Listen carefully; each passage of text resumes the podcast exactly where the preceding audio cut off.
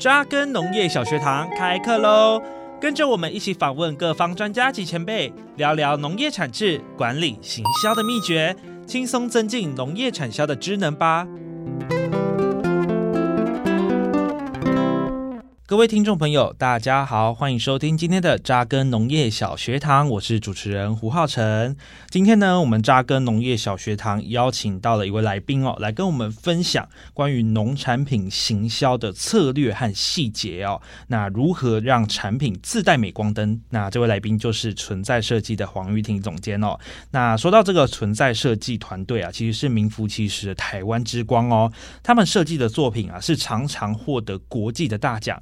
从企业的品牌到农产品的包装行销，运用品牌的概念，透过设计和消费者对话，进而去认识一些产品的故事，还有拥抱产品的价值哦。那么，马上我们就来欢迎我们存在设计的黄瑜婷总监，总监您好。主持人好，各位听众朋友，大家好。好，非常欢迎我们今天黄玉婷总监来到节目当中，跟大家分享哦。今天要聊的内容，这也算是我蛮期待的哦。呃，关于农产品行销的一个包装设计跟细节哦。那么，首先想要先请问一下黄总哦，台湾的农产品实在太多了，非常非常的多元。那如何去找到关键的切入点，去发掘农产品的特色，其实也是一个很大的课题哦。呃，请问一下黄总监哦，你是如何去推敲产品的特色，让产品透过行销力量，在很多的农产品当中崭露头角呢？OK，呃，刚刚主持人有提到说这个农产品非常的多元嘛，是。那我们简单的来讲，就是我们可以先从五个方向去，就是我们掌握产品的五大的生存力。什么是你有但别人没有的？那初步我建议呢，用这五个类别，也就是人、事、时、地、物，这个口诀应该不难记，嗯，蛮简单的。是。那哪一项我们比较突出？我们把这个人、事、时、地、物都分析出来之后，要排序的哦，不是说就是每一个都要。那因为这五个里面总有我们比较具有特色的、比较厉害一点的，就把它排到前面去。那比如说人，它当然象征着人脉，象征着魅力领袖、人物行销这件事情啊。经营这个产品的人，他有没有自己的态度？他的个性很特别，值得被放大、被别人知道的。那这就属于这个人的这件事情的魅力。那事的话，事它代表事件行销。也代表着可以去创造话题的行销。那你的产品可以引起什么方向的讨论，去造成话题，这个商品就足以去成就这件事情的一个行销力，是事件的一个行销。那时的话，就是我们都知道产品是有有些有季节性，呃，有四季。那有没有在特定某些季节、某个时间点才可以生产？那它就会成就这件时的这个特色。是。地这个部分就是这个产品有没有很特定，只有在某个地区它才会有，形成了这个地区的特色。好，那最后物品就是你的产品喽。呃，这个产品只有你们做得出来，别人很难仿冒，即便有 SOP 也做不出这个灵魂。那人事时地物就可以这样去区隔哈。那我们把人事时地物全部都自我了解了一番之后，第二件事情就是我们要来聚焦产品的优势。从人事实地物里，我们开始去排出优先顺序，哪一项是我们最具特色的？我们在行销的特色关键，或是设计上，就依照这样的排序来去做它的策划。嗯，想要请问一下黄总监哦，有没有简单的例子啊，可以跟大家分享？因为其实可能大家听到哎，人事实地物。诶，大家都知道，但是呢，可能大家也会觉得说，诶，不知道如何运用起哦。那么请黄总监跟大家简单呃分享一下，你有没有遇过哪样产品啊，或者是哪个地方的特色的农产品，呃，有运用到这样的诀窍呢？OK，那我们就来举例一个彰化的大有社区好了，这是我们的一个，也是一个案例哈。当时我们在为他打造他们的惊叹道这个设计包装的时候，就有从人事时地物这五个关键，呃，我们发现啊，去分析之后，他们至少就拥有四个亮点诉求哦。第一人，他们有神农奖的得主，那当然这个。呃，我们所所有的农作物，它成长的源头是培育农产最佳的一个基础嘛，所以有人这个神农奖得主所栽种的稻米去培育而成的金叹稻，那代表人这件事情就有一个特色的亮点在了。那事呢，它的事件里面就是它其实把整个社区的垃圾，包含枯叶、废木、叶枝这件事情变成了黄金，他们搜集了这个去制成所谓的生物炭，那。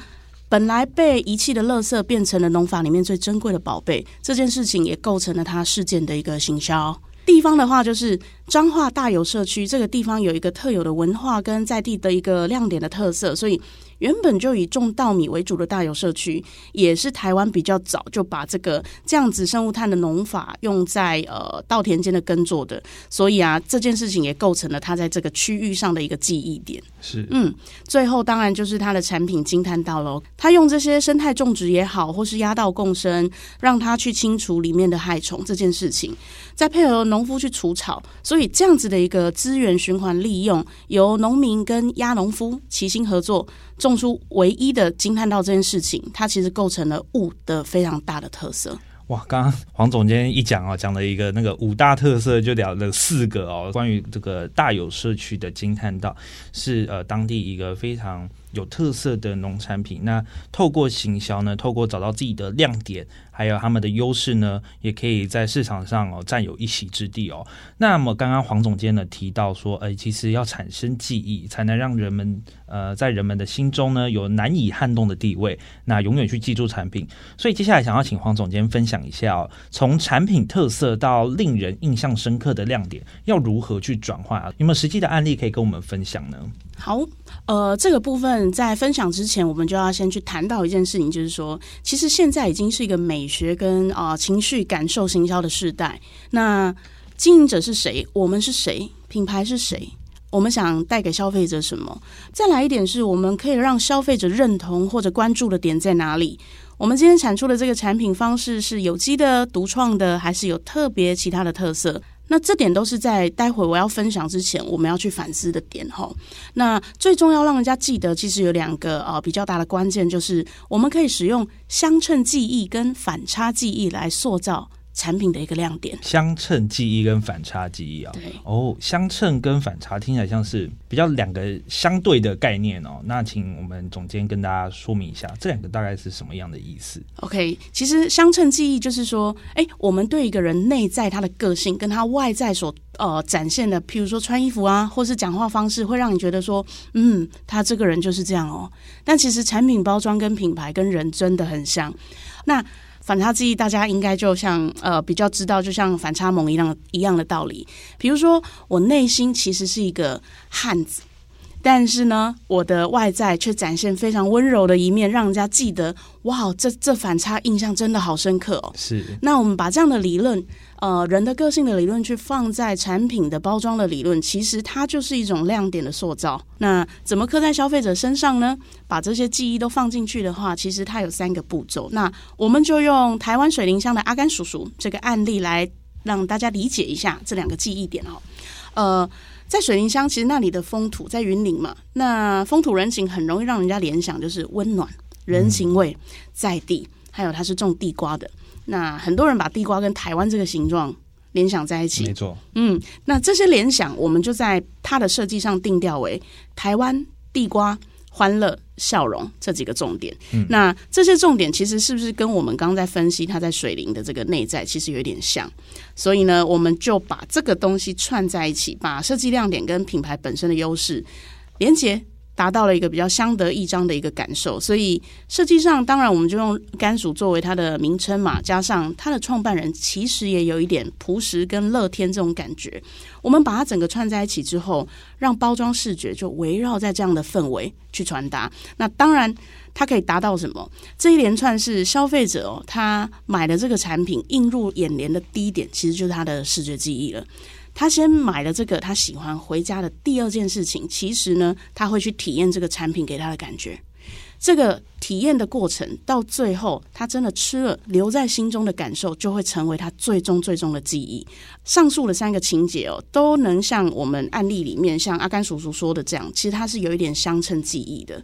是是是，谢谢刚刚黄总的呃非常精辟的分享跟介绍哦。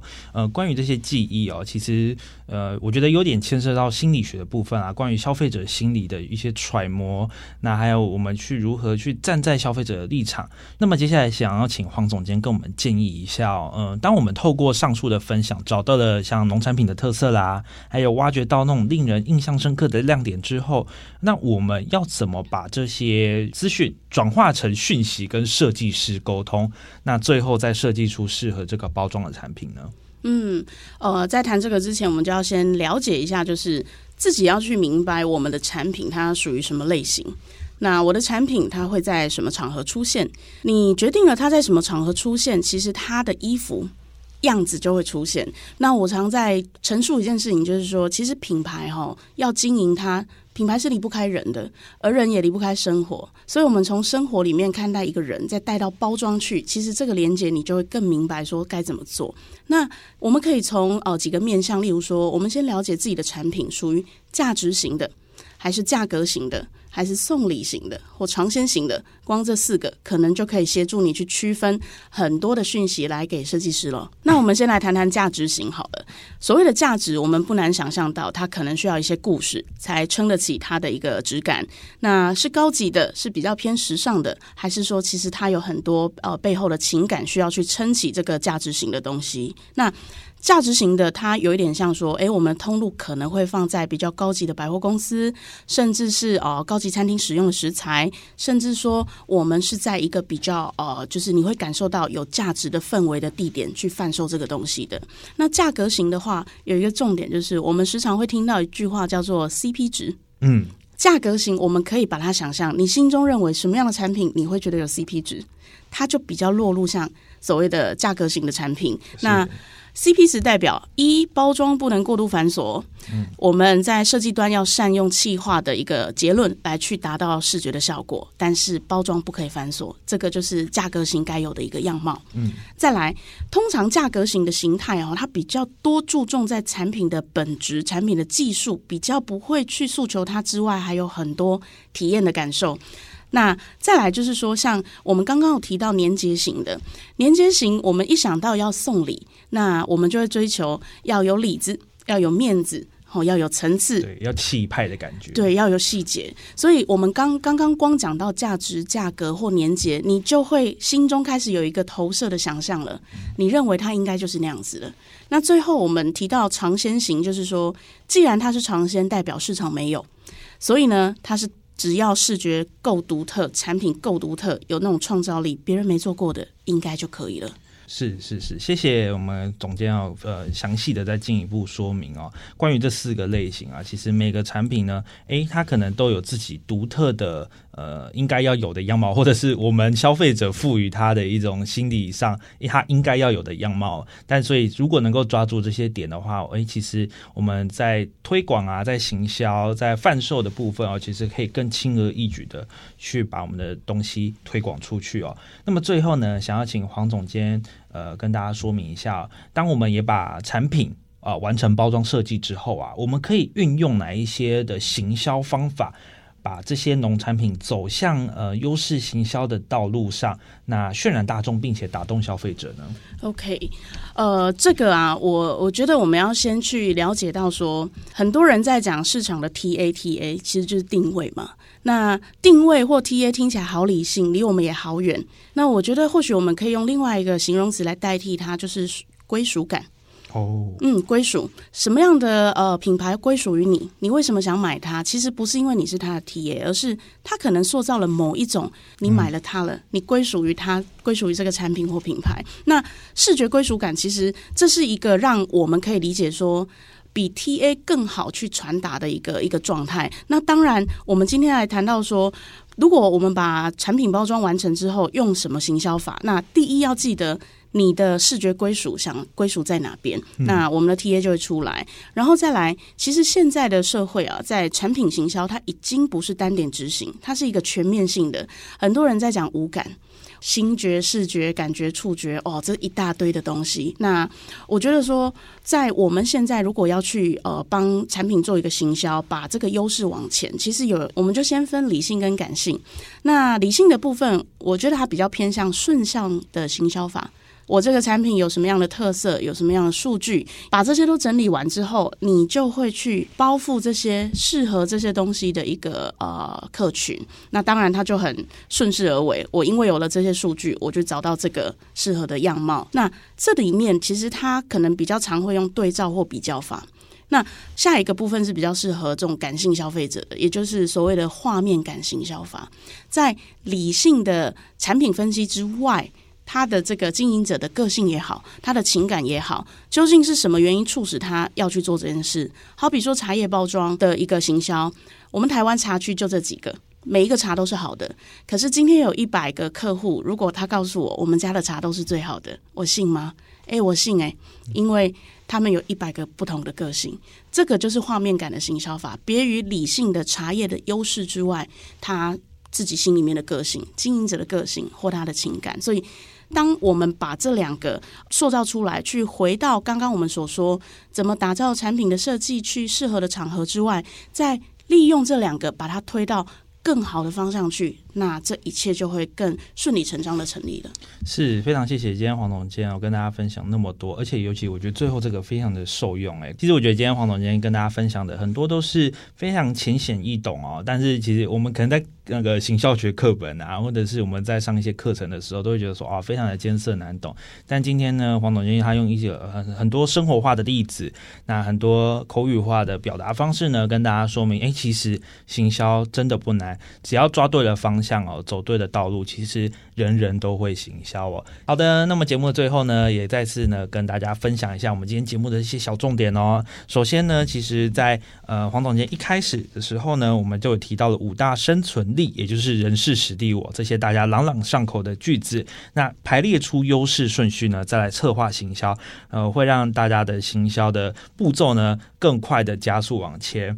那么接下来也有提到了相称记忆哦，呃，一种里外硬核的一个概念，跟反差记忆、反差萌的概念呢，会让人家特别印象深刻哦。并且呢，透过视觉、还有体验、感受、记忆这三个记忆点呢，就可以很深刻的刻在消费者的心中。最后呢，也有提到像是顺向的行销法，也就是理性的行销法，还有感性的行销法啊。不管是透过呃比较理性、客观的数据分析，或者是透过背后的故事，诶，只要打中消费者的心理啊，其实就是一个受到市场喜爱的一个产品哦。那么今天呢，我们的扎根农业小学堂就到这边下课喽。感谢您今天的收听，我们下次再见，拜拜。